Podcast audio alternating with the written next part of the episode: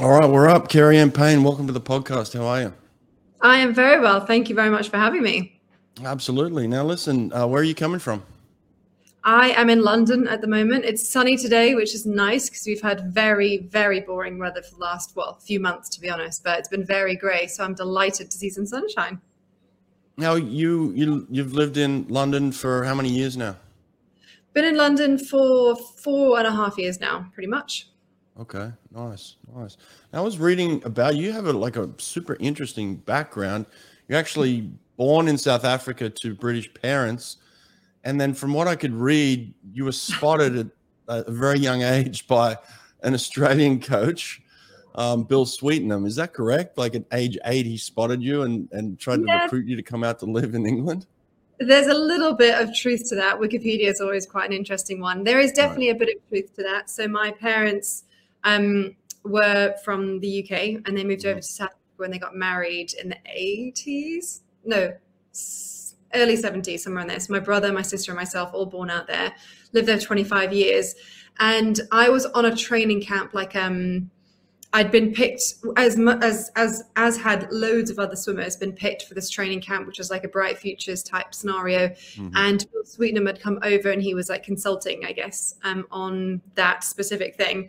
And yeah, he kind of spoke to my parents, realized they were British, and he said to them, you guys should consider, you know, for her career. Not that he was kind of saying definitely go, but you know, consider maybe going back to the UK because the prospects that I might have would be better here um, than they were in South Africa, which is an interesting thing for him to have said. And I was about eight, maybe ten, somewhere around that that age group to, um, I guess, for him to have seen that. So there is a bit of truth in that, but he certainly, you know, I've, I've known Bill and, and I've known him for a long time um, anyway. So he wasn't the reason we moved back uh, from mm. South Africa to the UK. But yeah, there is definitely a bit of truth in that. That makes sense. But even even still, just being in a select group at, at such a young age, like even even if you were 10 years old, let's say, to be in a select group and then have Bill Sweetenham's eyes on you at that age, I mean, you must have been pretty talented. Uh, to be honest, I knew nothing about it. I just I went where my parents took me. I absolutely loved swimming, and if anything that they wanted to take me to that involved swimming, I was there. Didn't matter what it was, where it was. Um, I just loved it so much. So I don't think I ever really felt the pressure because I was the youngest of three. So my brother was pretty good, my sister was pretty good. So I just kind of assumed I'd follow their footsteps and they were swimming. So I carried on swimming. So I think it was a bit of a learning curve for everyone. I guess my parents were a bit like, oh, she's been invited to this thing. That's quite cool. Mm. And I was just like, yes, I get to swim all weekend again. it honestly is all that I can remember of, of that time. Um, but it probably wasn't until I moved to the UK that I real I was 13 then that I kind of realized that I it wasn't just you know a normal thing which is what I guess my swimming journey was was you do this you make it to this competition you do this competition you win medals you win medals here you go to this competition. Um, it wasn't until I came to the UK that I realized that that isn't everyone's journey. Well you didn't move to the UK for swimming but was there any thought in where you guys were going to live based on swimming? Not not so much but I do remember my dad actually um, it's it's funny i guess when you come to the uk sometimes and you're mo- or you know when you're moving around at clubs and things you you know the coach would like to have a conversation with swimmers to make sure that they're a fit. And i do distinctly remember my coach when we moved to the uk telling me that my dad was actually interviewing him to see whether he was going to be a good fit for me which I think is quite amusing. But you know, I I guess my parents were quite protective of me when we moved, but we didn't really have a choice of the, the city that we moved to. It was more the club within the the surrounding area. So it was Manchester that we moved to, moved to, and there was a couple of clubs in the area. So my dad kind of just reached out to all of them, and then we settled because he moved over three four months before we did. So he mm-hmm. then settled on the coach that I ended up um, having for the first two years while I lived here, and, and I couldn't have been happier. He was such a great coach. Manchester. What year was that? 2001. 2001. Okay, so I swam in the Manchester Commonwealth Games. That thing back there. That's my little medal. Um, what was that? 2002, I guess. Yeah. Yeah. That was a fun Commonwealth Games. Do you remember it at all or not? I remember going to watch. Um, I was obviously too young to have even, or not even possible for me to have, have qualified or anything. But I do remember going and watching. And oh, you did? Did you watch the 50 freestyle?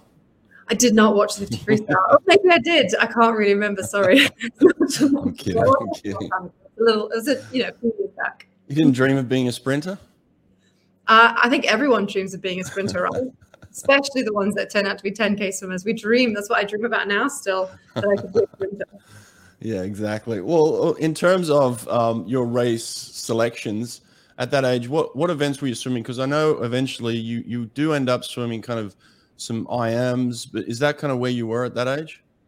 So I was swimming when I was that age. When I moved over, there was two two races essentially that I was um, that I thought were my races. One was the 400 freestyle, um, which I guess probably was more of the inclination of where I was going to go to, and the other was actually a 100 fly. So I mm. was um, the number one 13 year old, I guess, in South Africa for 100 fly. And I don't really think I ever properly beat that that PB that I set myself when I was 13, which was a 103, which I was pretty happy to be honest. I'd be really happy if I could get any close to 103 for 100 fly now.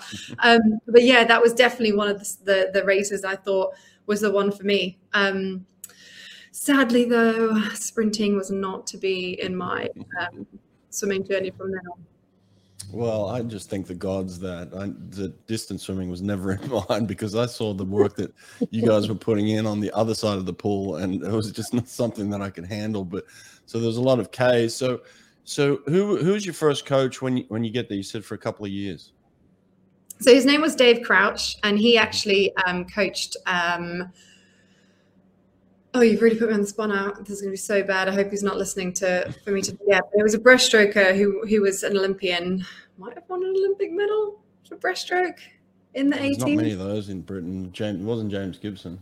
No, no, earlier, earlier than I, the name will come back to me. Um, and he had another distance swimmer who was very promising. She went out to America though at the time. But yeah, Dave Crouch um, has had a huge amount of experience coaching. Started from a learn to swim program and then created his own kind of um, oh, like age group program, I guess. Um, and that's where I was training with him. And I would have definitely stayed with him for a bit longer. It was just the training pools that were the issue. So I was training in a 25 yard pool uh, or a 33 and a third meter. And I was doing distance swimming by that point. So by the time it came round to, um, you know, needing long course meters to train in long course meters for the competitions I was racing in, we could see that that was an area of improvement that I really was lacking in. Um, mm-hmm. And that's looked for another club that had access to a 50 meter swimming pool. All right. So then who'd you move to? So from there, I moved to um, a coach called Sean Kelly, who um, has had many Olympic medalists um, in his squad. So it was called Stockport Metro, and we were based out of South Manchester. So he had Steve Parry, who won a bronze medal in 2004, mm-hmm. the 200 butterfly. Um, Graeme Smith, who he was part of the training squad for, he won a bronze medal in Atlanta for the 1500 freestyle. I think. I think it was Atlanta. It's okay. Um, so you don't you don't need to remember their bios. They're okay. They'll they'll be fine. well, these guys are my friends, so I need to make sure. And then my training partner Cassie Patten, she won a bronze in the same race that I did in Beijing for the the 10k. Um, yeah. Right. So we have dreams of swimming at the Olympics in the pool. I'm sure. When did the the thoughts of swimming open water start? It definitely found me if i'm completely honest. I you know the thought of going from an 800 so knowing that i was already the one in the pool for the longest swimming the longest event um, going from that to a 10k was definitely an adjustment period for sure. Um, and that's so i had um my career, if you like, went from 400s then it very quickly into 800s. And as a junior, I, you know, it was a very promising career. And then as I got a little bit older, and not because I, I slowed down or anything necessarily, I just, um, I was just a little bit behind where the world was going. So it, I was doing PBs and I was getting really close to qualifying times, but just kept missing them. So it was, um, I just missed out. So I did the time two weeks too late to make the Athens Olympics at the age of 15 for the 800. I missed it at the trials, did the time two weeks later. Um, could have been for many different reasons. Then the next year was the World Championships, and the World Champs the year after and Olympics are always really fast. I did something like an eight second PB um, and missed out by, by 0.4 of a second. So I was so close to making that team, and, but just missed out. Um, and then it was the Commonwealth Games the year after that, where which was out in Melbourne. Um, I made that, which was amazing, and I had a wonderful experience. Apart from my race, I have always, and I'm sure to this day will still always be nervous for any race or any event that I do. ever.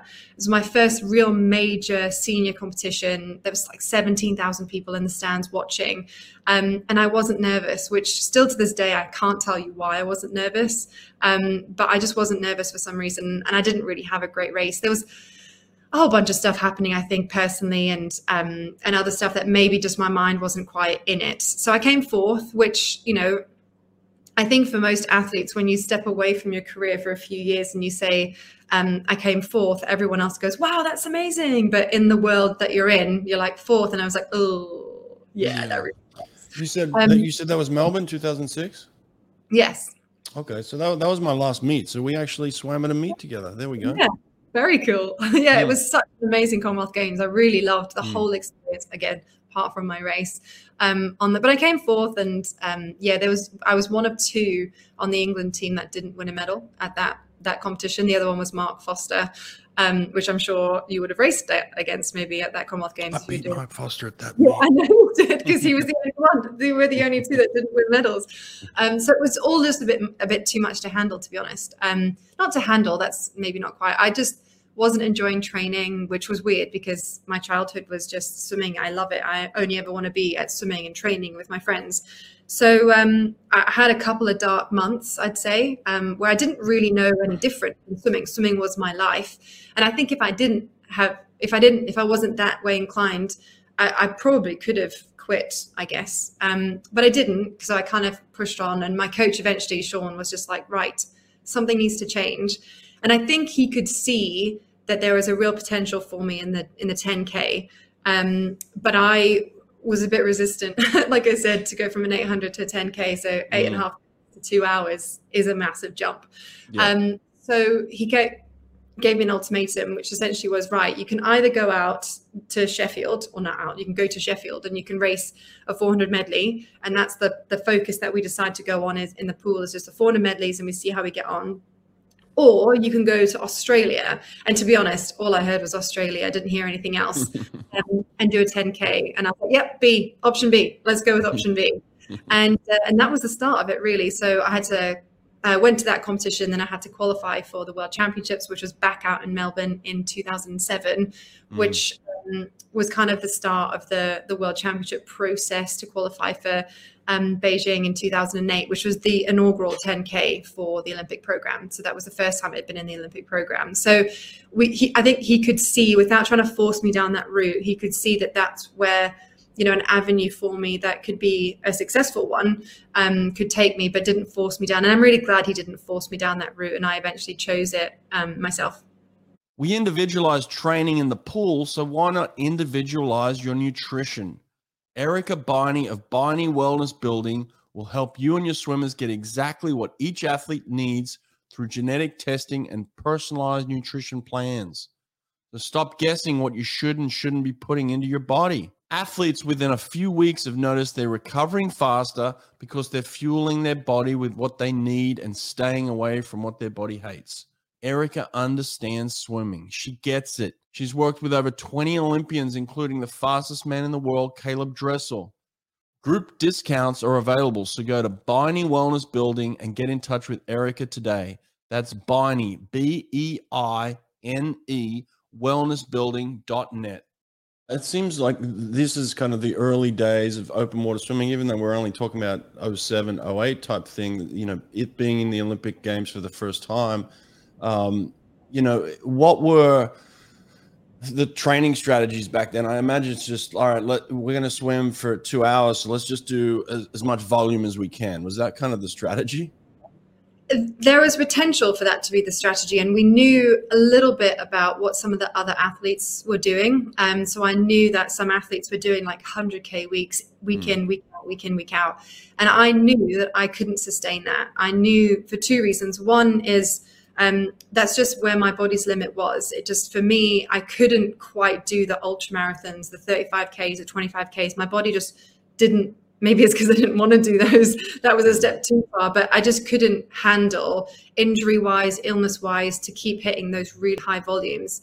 I think it's because the second reason was I was still really, really keen to have those racing skills, to have the fire, to be able to swim, you know, to change my pace. And I think when I started doing the longer distances, the reason I was getting injured was because I was still trying to maintain speed and endurance, and it's it's just not it just wasn't possible um, for for me as an athlete at the time, and it was almost like we had to make a choice between do we just go down and you just become the most kind of efficient you know endurance athlete or do we try and balance it? And that's where we decided to go for balancing it. So my distance didn't really change that much. I guess the thing that did change was the focus if you like of some of the sessions. So you know my heart rate sessions or the cardiovascular sessions we used to do like you know your bog standard 3100s they used to be about getting almost as fast as I could for 3100s, where in the end they kind of changed to, you know, hitting a specific time, which was, you know, slightly slower than as fast as I could go. But it was about maintaining the heart rate. How low could I get my heart rate at that that period of time?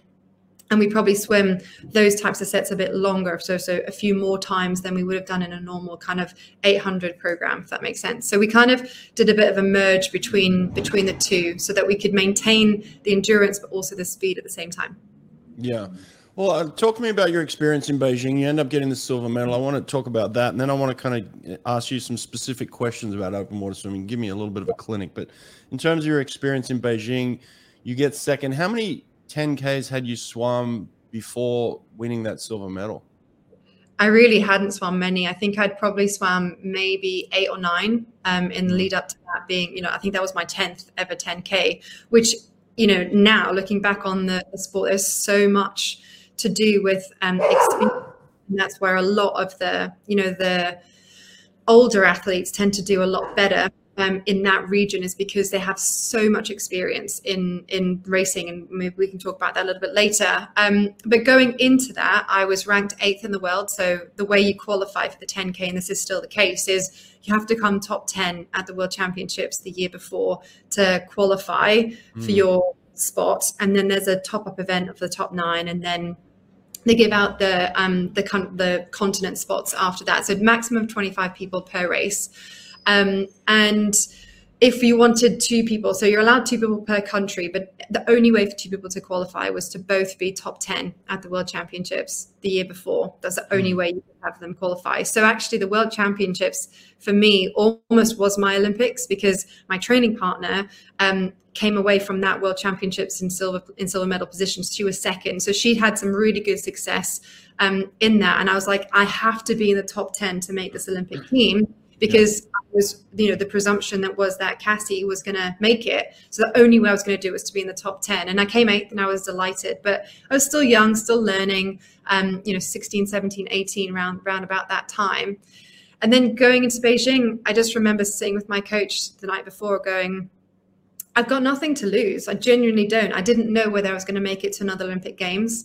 I, um, you know, I not only qualified for the 10k but i had also qualified for the 200 and the 400 medley in the pool the week before which mm. was a mm. total bonus was not expecting that at all um, and then i just thought i've got nothing to lose so why didn't i just go out from the start and see what happens i knew i had the endurance because i trained really well and i knew on paper i was the fastest 800 swimmer um, bar cassie of the whole field so i knew that i had the speed to be able to to kind of do that last little bit and and they worked out really well Sorry. Yeah. Everyone needed to know that. Yep. That's all right. You got you got kids in the back. I got dogs in the back. It's all happening. it's, it's normal. That's all right. Yeah, um, well, the the strategy then, I guess, to to end up getting on the podium. Um, I mean, it's one thing to think, oh, I'm just going to go for it, but then you've got 10k to figure out here. So you obviously had some sort of plan going in that you had kind of stuck to. Yeah, so it was, it literally was, um, if I'm being completely honest, my race strategy at the time, I'd come from the pool into the open water. I wasn't the biggest fan of the conflict, I'm not going to lie. Still not a big fan of the conflict that happens. What do you mean by conflict? So imagine a little bit like rugby, but in the water. Right, right.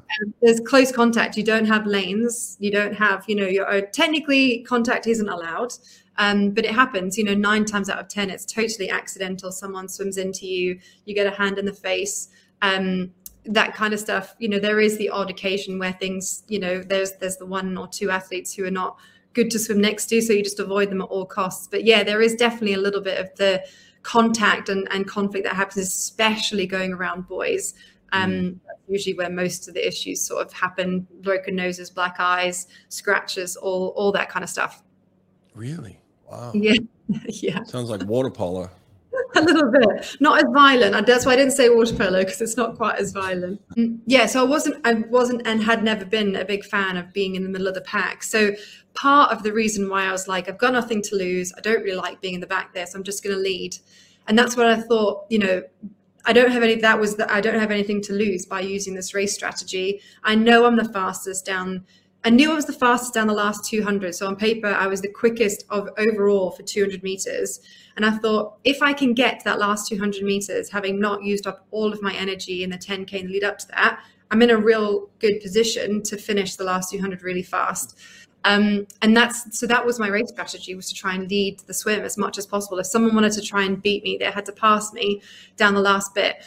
Um, and and that was my race strategy. And I didn't realize it at the time, but my training partner had exactly the same conversation with my coach. So he kind of knew separately that this was our race plan, um, and we both had the same race plan essentially, which was to just go out from the front. So it looks like we were, you know, in in tandem, in team, you know, having this conversation. We weren't actually. So it was quite funny at the beginning of the swim. It took about a thousand meters for us both to kind of ease into the fact that this was going to be the race strategy and this is how it was going to go. We were going to be side by side for the whole of the 10K. Um, and that's pretty much what happened during this. Oh, really? Wow. So yeah. you guys had the same coach and, and you didn't know that you're on the same page. So the coach was kind of in the middle. Yeah. Why, why didn't he just say, well, hang on, you both got the same strategy. Why don't you just work together? Um, I guess because he, I guess he just didn't want to put us, you know, that's not a strategy that we had ever talked about or used before. So the thought of combining us at the time and saying, you know, the night before, literally the night before the event, going, why don't you guys work together? I guess it was a, a risk that he just decided not to take, and he just thought he'd. You didn't see. like each other. We did. we definitely did. It was, it was, new. It was really new. Right, right. As I guess so was this race strategy for for both of us. But we were both, yeah, just kind of quite new to the to the process, and um, I, I guess maybe he didn't know how we would how it would yeah. pan out for both of us. Swim Angelfish. Swim Angelfish is an online certification program that strengthens your teaching curriculum to serve swimmers of all abilities. Swim Angelfish will prepare you and your instructors with the skills to teach swimmers with autism, physical disabilities, anxiety, sensory and motor conditions, and more. Learn to teach skills faster and with more comfort with Swim Angelfish. Apply for an Only Alpha Pool Product Scholarship and receive up to 50% off your certification. Go to swimangelfish.com today to apply. Well, um, let's talk about um, a little bit of some clinic type stuff here for open water. You can educate me a bit because I imagine. Let's start with breathing. I imagine the breathing in the pool is different than breathing in the open water because you've got to deal with wind and waves and stuff. So, what's the the deal with how to breathe um, when you're swimming open water? So the process is, is, as you can imagine, just the same. It just depends on things like waves and sun. Essentially, those are the mm-hmm. two things that might affect someone's breathing pattern. So, mm-hmm. if you can only breathe one way, it becomes a bit of an issue in the open water. So, I'd always recommend that people learn how to breathe both sides. It doesn't mean that you have to be a bilateral breather all the time, but it just mm-hmm. means if you have the skill to be able to breathe the other way. So, say if waves are coming at you and you just constantly get mouthfuls of water, mm-hmm. most water swims are, are, salty swims anyway. So, the last thing you want is to be taking in loads of salt water. Or if the sun, the glare of the sun is just blinding you every time mm-hmm. you breathe one way. So, being able to breathe the other side is really helpful from those perspectives, but then also from a racing perspective being able to breathe both sides also gives you a much clearer idea of where everyone else is in the in the race. Um, mm-hmm. A bit like in a pool, you know, if, if your main competitor is two or three lanes down the side and you only breathe to one side, you find a, a, a point in the race that you, if you need to check, to check where they are. Um, so it's a really good skill to be able to breathe both sides, but it's um, it's not necessary. Um, but like I said, it's it's really helpful if you've got waves right. hitting you. For sure, absolutely. Now, um, what about sighting? I imagine lifting your head constantly is slower. You do you wouldn't want to do that in the pool. So, um, how do you how do you sight, and then how do you train for that as well? Yeah, so sighting is is a huge skill. I'd say, I always get asked, "What you know? How how how should I change my front crawl?"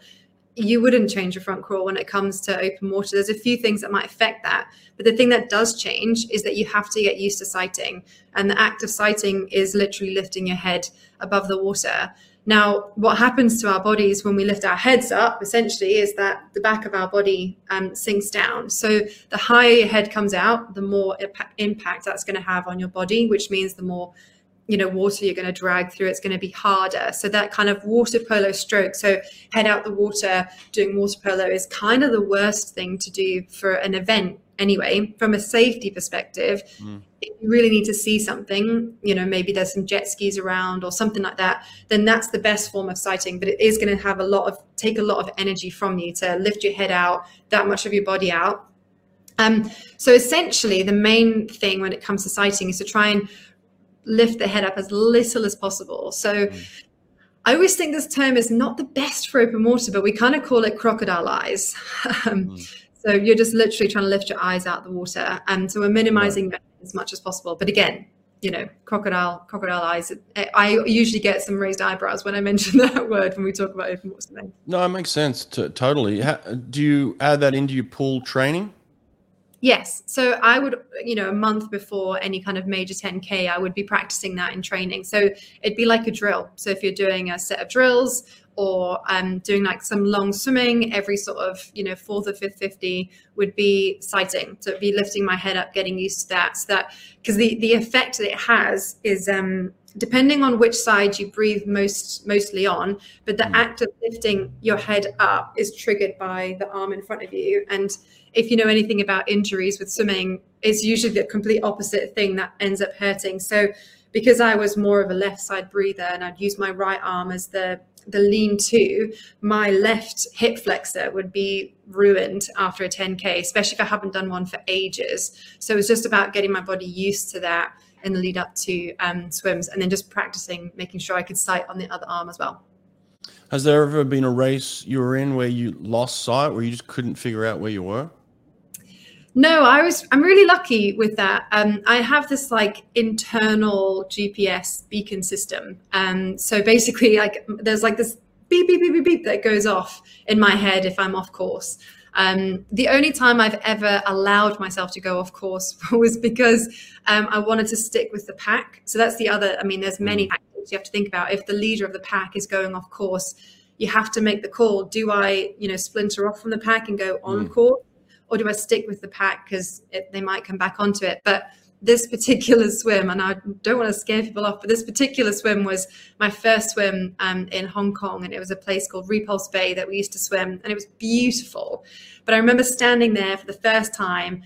Um, there was this amazing water temple, and it was just beautiful, like incredible. And um, seeing some buoys to the right hand side, and then the buoys for our race were kind of out in front of us, and I was asking why are there buoys here and what's all this stuff and they're like, oh yeah, don't worry about those. They're just the shark nets. Oh, and I was like, oh. I'm sorry, I'm sorry, what? they're, they're the they're the shark nets over here. So why are we swimming over there? Like, oh, don't worry, we're having a shark attack for about seven years. And I was like, uh-uh, seven years is not long enough for me. And that swim specifically, I wanted to make sure I was in the pack for most of that, which is completely ridiculous because it was it was my job, to be honest, to swim and to win races. But on that particular swim, I do remember my brain going, We're off course, we're off course, but I don't care. I'm gonna stick with everyone Yeah, I don't blame you at all. I'm staying with the pack. Jeez. Yeah, that is scary. I mean, I, I grew up in Australia, and you, I mean, you spent time in South Africa, so you know all about sharks. But um, yeah, I, I did many an open water that I was thinking to myself, I'm gone. I'm going to get eaten. I'm going to get eaten. It's just the worst thought to have when you can't really see what's going on underneath you and you just have thoughts of sharks attacking you. Jaws has definitely ruined it for me for sure. I'm never going to let my daughter watch Jaws, not until she's old, much, much older, and she loves the sea. Definitely. I didn't need Jaws. Like growing up in Australia, the shark alarms would go off all the time. We'd always have shark spotters on the beach, and the alarms would go off, and like, oh god, another shark. But so it was, it was always a threat for us. But um, oh, that's crazy. Well, tell me about the uh, the eating and the feeding. Uh, you call it feeding, I believe. So, um, why is that necessary? When do you do it? Um, and what effect does it have? So this is really interesting because I don't actually think that there's been that many studies really, really done on this. This is one mm. of those. This is what's been done, so we'll mm-hmm. just continue to do it. So you learn from previous years and the previous years. Um, but essentially, because we're swimming for two hours and we're you know the the slowest we'd be swimming on a 10k would be anywhere from a 110 to 112 pace um, and then we would push it anywhere down to 105 103 depending on and that's the girls the boys would be kind of similar so you know pushing close to what some 1500s really good pool 1500 swimmers and 800 swimmers would be doing the last sort of 1000 2000 meters of the swim mm. so we are pushing ourselves quite a lot so mm. the feeding essentially is just taking on some carbohydrates during the swim for the end part to make sure we have the energy in our body for the end which is why our training was all based around making that 110 112 pace as easy as possible. Like how easy could we make that? How easy how how much of a um or how like how much taxing is that going to take for us if we swam you know that pace for, for two hours? And that's what training was mainly about from that perspective. But when the feeding came through it was literally just um gel. So just you know those gel packs that you see, mm-hmm. just some water, especially if we're in salty water, you just sometimes needed something to just clear your mouth out. But essentially, it'd be a gel pack or some sports drink or something, electrolyte drink, um, in some water and there's usually a feeding station so you don't always get chance to pick where it is because there's usually one station on the course that a coach or a team manager or someone would be on um, and it does look a bit ridiculous, if I'm completely honest, because essentially you can imagine 20 to 30 men and women standing on a pontoon with what look like fishing rods and that's pretty much what it was. They were you know how stable they could be fishing rods. And on the end of the fishing rod was like a cone or a, a, like a bucket that had the drink in it. And so they would have to kind of navigate these fishing rods with a bunch of athletes coming underneath trying not to hit swimmers um, making sure your swimmer got to you. So how you could shout the loudest to make sure your swimmer got to you. And then essentially you take on a carbohydrate drink that that drink or whatever it was at that point um, that was one version of it. The other version was if you could be what we call self sufficient. So if you could carry them on you. So mm. I used to wear the open back suits um, for this reason specifically. So I used to I used to carry two in the back of my swimsuit, and then I had more control over when I took them. So the feeding station can be a real strategy point. Um, and if you don't need to go in the feeding station, especially if it's just off course, that's when you can make some gains or catch up or you know get in front of the pack um, quite significantly if you don't need to go in in that in that position. So if you can feed at a different point of the swim, it usually gives you a bit more opportunity from a tactical perspective, not mm. to kind of have to go in and do that. Um, and generally, the 10Ks would be sort of four loops of two and a half K, and the feeding station would be on that loop at some point. So most people tend not to do it for the first um, two and a half K, but wherever it is on the second, third, and then depending on the fourth lap how close to the end it was. So if the feeding station was close to the start of the fourth lap then you'd probably find a lot of people going into it. But if it was close to the end no one would go in on the last lap um, just because again like i said from a tactical advantage um, you wouldn't want to be off course for that last part. Yeah. Is it absolutely necessary at some point to do it or can you get through a race without doing it yeah, interesting. This is the point I was trying to make before. Was I don't think there's been enough studies done on it to know whether you can you can survive, whether a, an athlete can make it through that whole. no swim. one's tried. No one's just tried to be like, you know what, this time we're not we're not eating this time. I guess they have done, and it just depends on on many different things. I think if you, I thinking about it now, probably could have practiced it during training a bit more because I, you know, you can replicate a two two hour swim at those sorts of conditions, um, it was almost sometimes like, is it worth it or not? And then on the other hand, it was if you could go in and it was totally fine to go in, you may as well. Um, if it didn't, you know, interfere or or anything race in the strategy, you may as well just go in mm-hmm. um, if you wanted. So yeah, it was a, it's a really interesting one. I'm I'm not. I bet it's probably changed even since I retired, which was in 2017. Uh, this pro- the strategy's probably changed again do you keep an eye on the current, um, you know, open water events? I did until I had a child. it's, it's, quite tricky um, to keep track of that when you've got to keep track of feeding schedules and all that kind of stuff. Yeah, um, so yeah. I haven't in recent um, years, but actually my my main focus now is more on coaching coaches. So I'm still involved in the world of open water, um, but it's not in the elite section of it. It's more in the mass participation section. That's where my kind of passion lies. Um, but I do try and keep my eye on on the British team anyway when they do open water swims. Event, heat, lane, name of swimmer, times and places. It's called Swim Nerd Live, and it allows the data and times from your actual scoreboard to be broadcast and viewed in real time on any smart TV, phone, or other device. There are so many things you can do with this software. A very simple and easy to use necessity for any team or facility that is live streaming their meets results. One click on any device and they're watching your swim meet live in real time. Go to swimpractice.com to learn more. Um, talk to me about the the pack itself. Um, obviously, there's a strategy to either be in the front of the pack, be in the middle, be at the back, be at the side. Um, you know, in swimming, when when you're training, when you're on someone's feet, you're you're just getting pulled along. You're, you're getting taken for a ride. You know, which is nice, but it's super annoying for the for the person that's in front. Um, but that can be tactical as well. So, what's what's the strategy when it comes to the pack itself? So there's a couple different strategies. So my original strategy was I don't want anything to do with it. Don't want to go anywhere near it. And it worked really, really well for me for many years. So it worked well in Beijing. Um, the girl that won the swim, Larissa Ilchenko, the Russian swimmer, she is an outstanding swimmer. And she had she was something like 19 times world champion in the lead up to that swim. And she had all the experience she could imagine. And just, uh, you know, she totally nailed the race strategy. She just sat on our feet the whole way and then just pinged mm. past us the last bit. So I, I'm not upset at all about that swim. I was inexperienced and I came away with silver medal. I was, you know, really delighted with that performance. Right.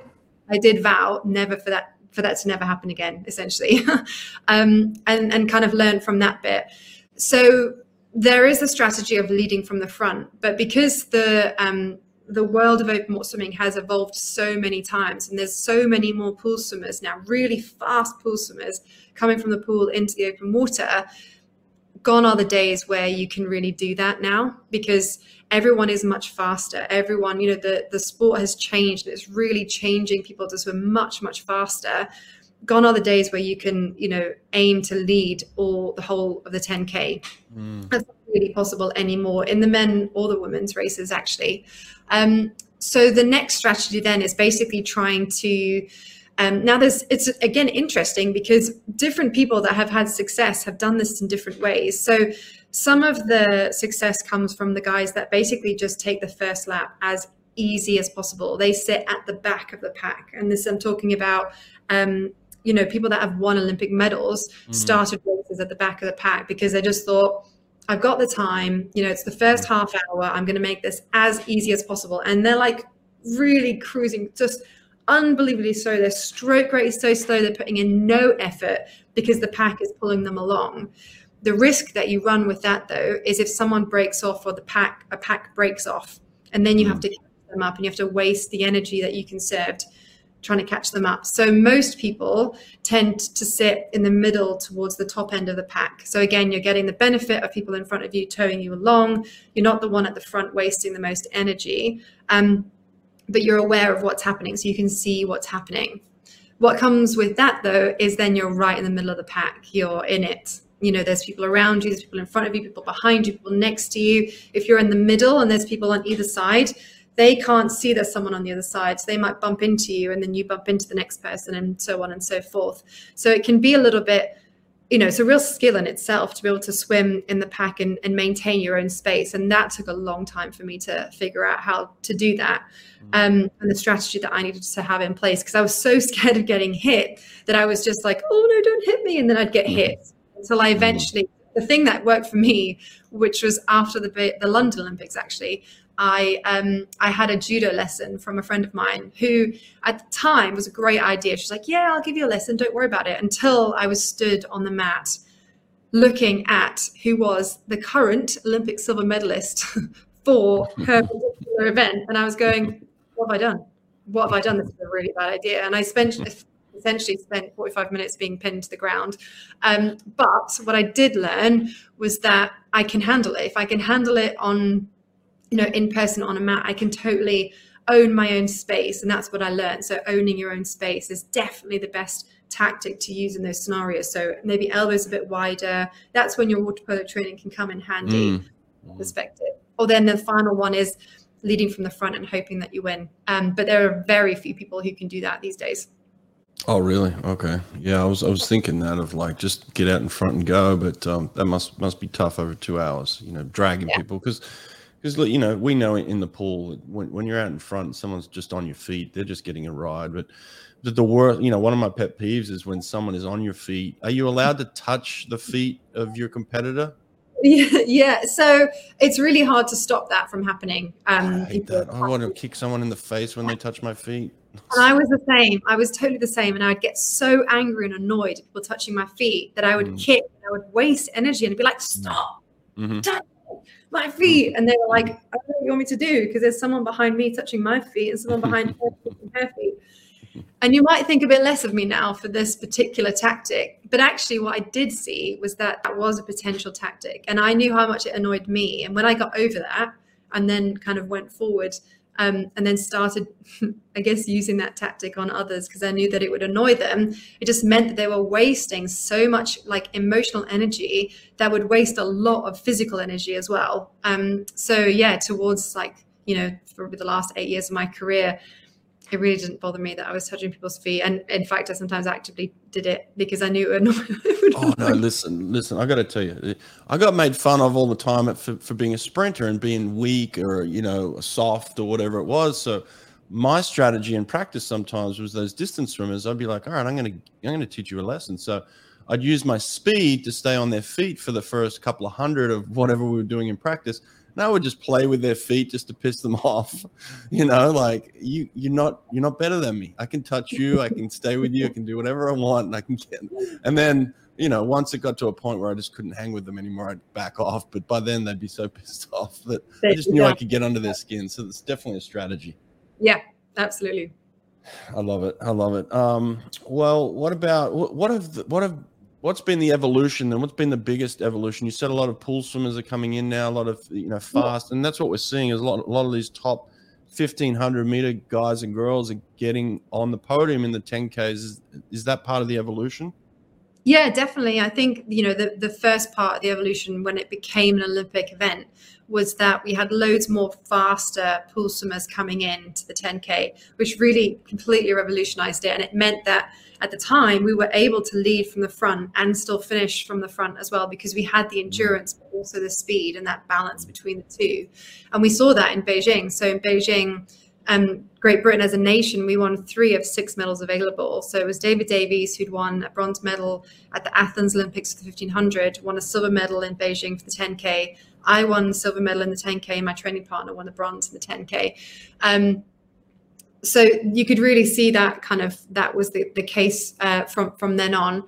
The um, the two winners though of the 10k at that time were had an unbelievable amount of experience, and they were you know the ones that were winning um, many many world championships before that. So that was kind of then the next thing was how was experience and your experience in doing 10ks and knowing the tactics of your fellow kind of swimmers. How much of an Im- impact was that going to have later on down the line. And it probably wasn't until about 2014 that the speed element became a massive part again. So it definitely was still, a, you know, making sure you did have the thousand meter, you know, speed to be able to mm-hmm. hit. So it used to be when you got to last thousand meters, it was anyone's game. You left everything in the water.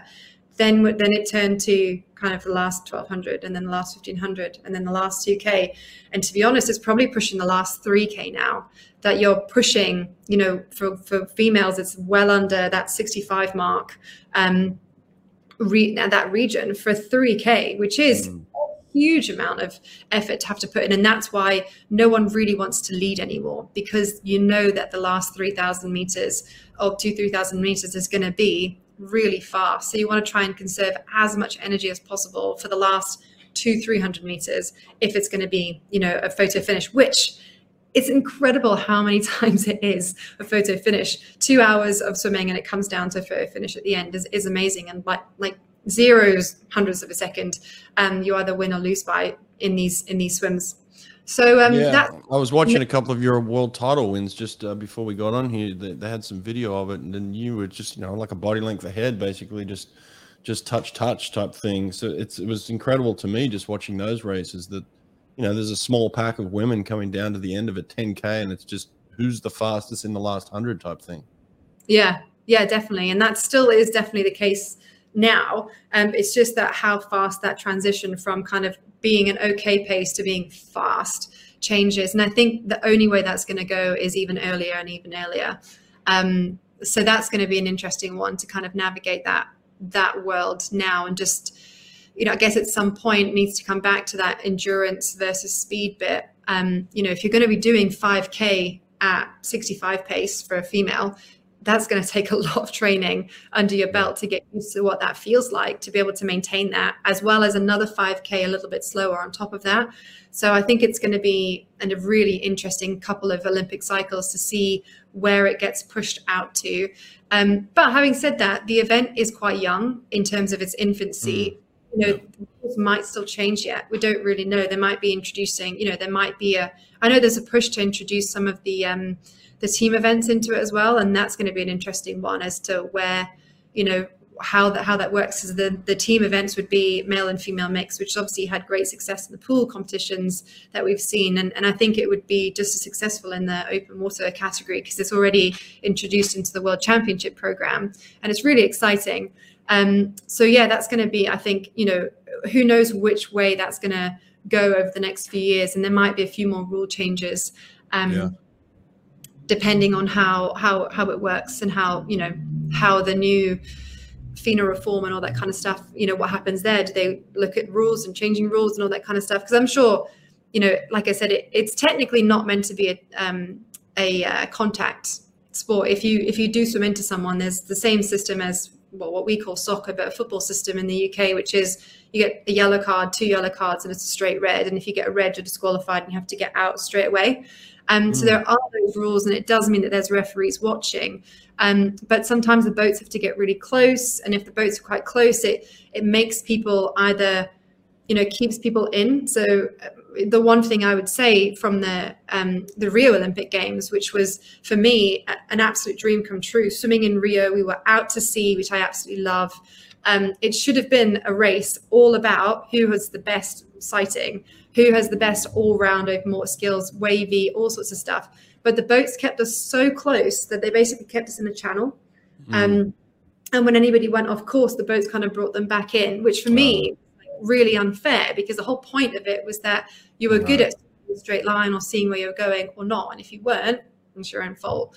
Um, that's part of the tactics that you need to learn. But so that's an interesting one. Like the obviously we want the refereeing there, but to what extent is it going to impact the actual outcome of the race? I guess we don't really know that. Right.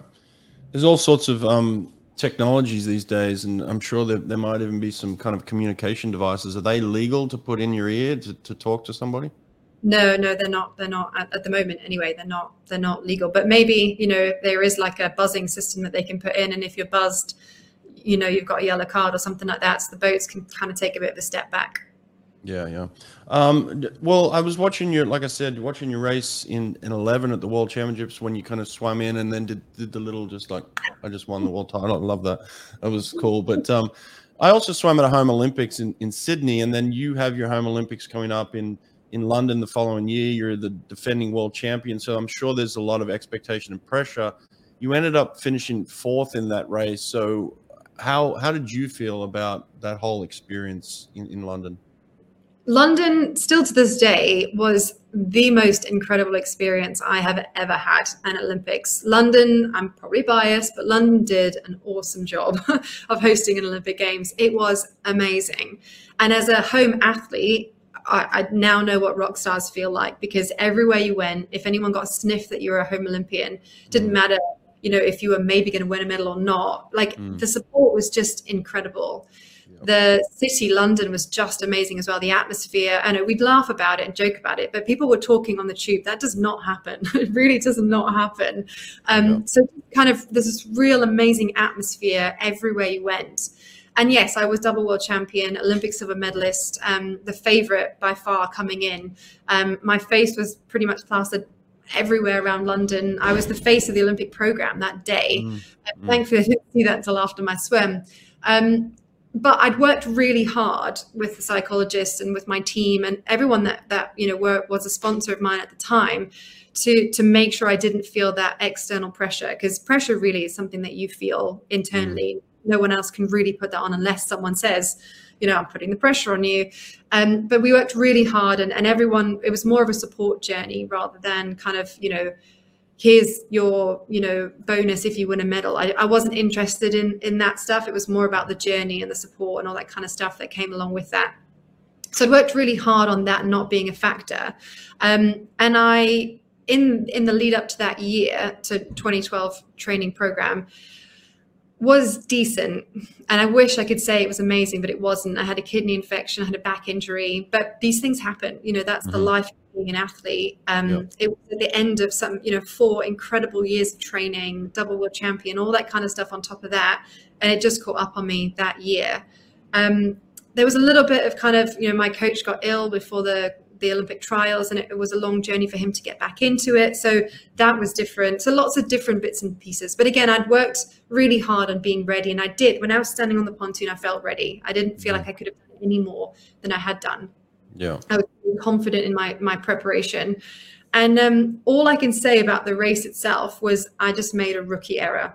My own complete issue, my own error, made a rookie error halfway through the swim. So it was um, in the Serpentine, which is a really small venue. So instead of it being normally four laps of two and a half K, it was six laps of 1.6 K. So mm. lots of things to navigate. The turns had gone from one, two, three, four turns to like six turns times mm. six lots of opportunities for things to go wrong.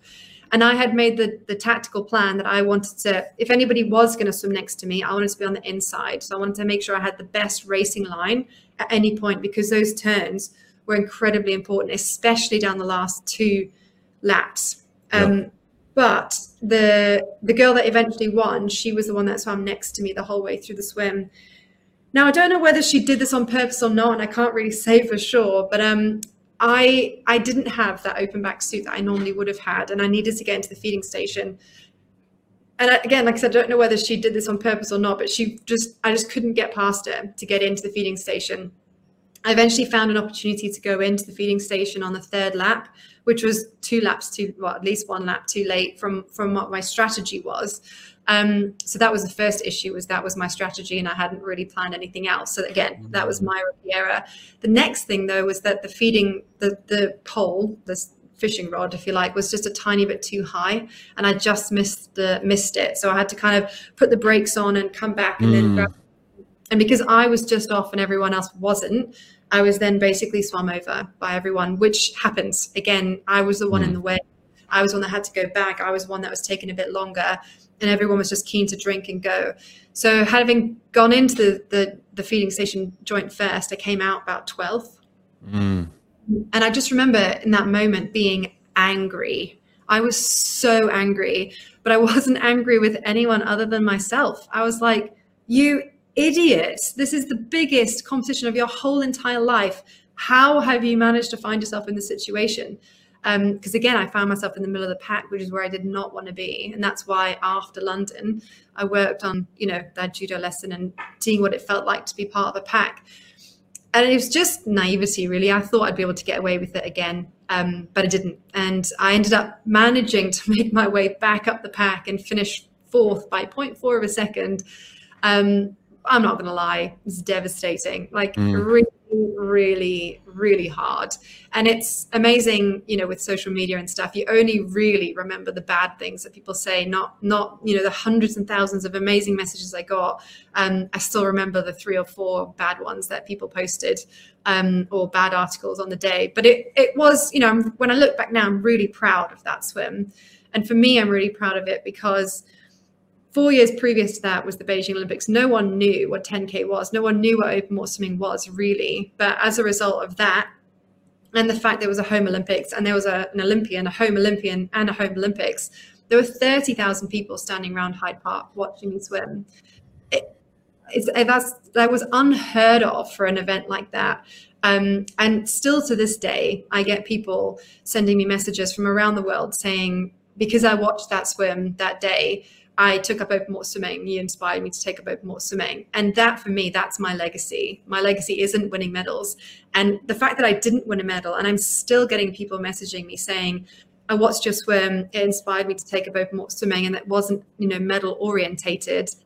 I guess it's like um, bittersweet in a way. So it's sweet because so many people are doing the sport that I love, but I will always be heartbroken about the result of that race because I really felt like I deserved more, but it was it was all my own fault. Destro Swim Towers. Gain strength in the water with a tower of power. Save $150 per double swim tower by using code BRETT, B R E T T, at checkout destromachines.com. Vasa has been the go to training tool outside of the pool for over 30 years. Vasa's products are ideal for developing power and proper technique in your swimmer's catch. Add a few Vasa trainers to your pool deck, and it's like adding an extra lane to your swimming pool.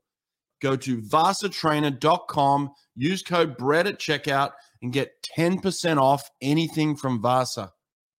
Well, really interesting. Um, I love the analysis. and I love the open honesty when it comes to that, and, and taking responsibility for your own actions. I mean, there there are so many things in a season where you look back and you're like, that could have been better, that could have been better. But it is what it is. As athletes, you know, you, you take it season by season, and and you have your ups and downs. But um, with that race too, it sounds like it sounds like you know, in terms of turning the anger internally on yourself. It may have even been better to turn it on your opponents at that point in time and just yeah. start rip, ripping people apart. But um, but yeah, I mean that's the way it goes. I mean that's racing. Sometimes you look back and you're like, I wish I should have done this. I should have done that, but just didn't eventuate. So it's um, but again, losing by 0.4 of a second uh, to a medal is you know, I've been I've lost by a hundredth of a second before. Actually, that that medal back there, that Commonwealth medal was a hundredth of a second. That's a silver medal, and that still haunts me. Like God, if I could just been a hundredth better. But um, it, it it was the race. That was the race. As you,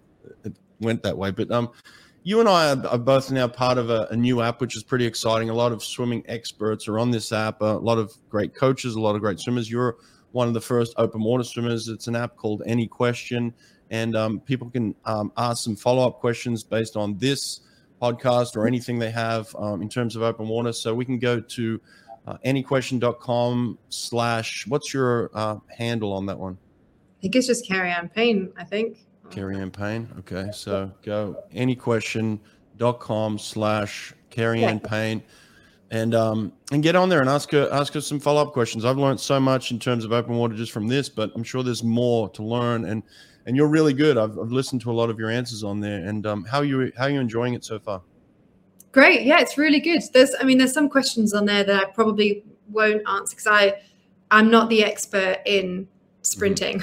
Mm-hmm. I'm not. I'm going to put my hand up and say I'm not. I can probably talk you through an answer for how you can yeah. get better um, at 100 freestyle, and you know, I think it would be a good enough answer. But I know that there'll be other people on there, other experts that'll be much better to answer those questions. But the questions I will answer will be the ones that you know I genuinely think I can give you some insight into um, from a coaching open water perspective, and and I hope that you'll you know watch some of them and and see something from a different perspective. I'm very big on thinking outside the box. And you know just because something's been done that way for so long does not mean that's the best way to do it. Yeah. um a, a, real issue with the learn to swim programs and not because they're not doing a good job because they are. I just really think that they need to be relooked at and we need to change some of the information that's in them because what I see now as a coach is I'm having to undo so much bad mm. not bad, but just like stuff that's so outdated. Mm-hmm. Um, if there is anything technical from a front crawl perspective, you might hear some things that are different and new um, that you might not necessarily have considered before, or just a slightly different angle to think about it from. And um, that's really what I'm all about. Yeah, we'll get on there and ask Keri-anne some specific follow up questions based on what you've heard today or any questions you have, especially with open water and, freestyle and, and, that sort of thing. Maybe the Olympics or ex- Olympic experience, um, race strategies. Get on there and ask questions. Um, uh, but anyway, listen, I appreciate this. Thank you for doing it, and um, have a great day. And uh, what's your daughter's name, by the way? Here's Josephine just coming to say hello. You gonna say hello? I You want to have some crisps? There you go. That's some really good uh, parenting. I'm, with you. I'm with you. Let's let's all go have some crisps. All right. Take care. Thanks a lot. Thanks very much for having me. All right. Bye.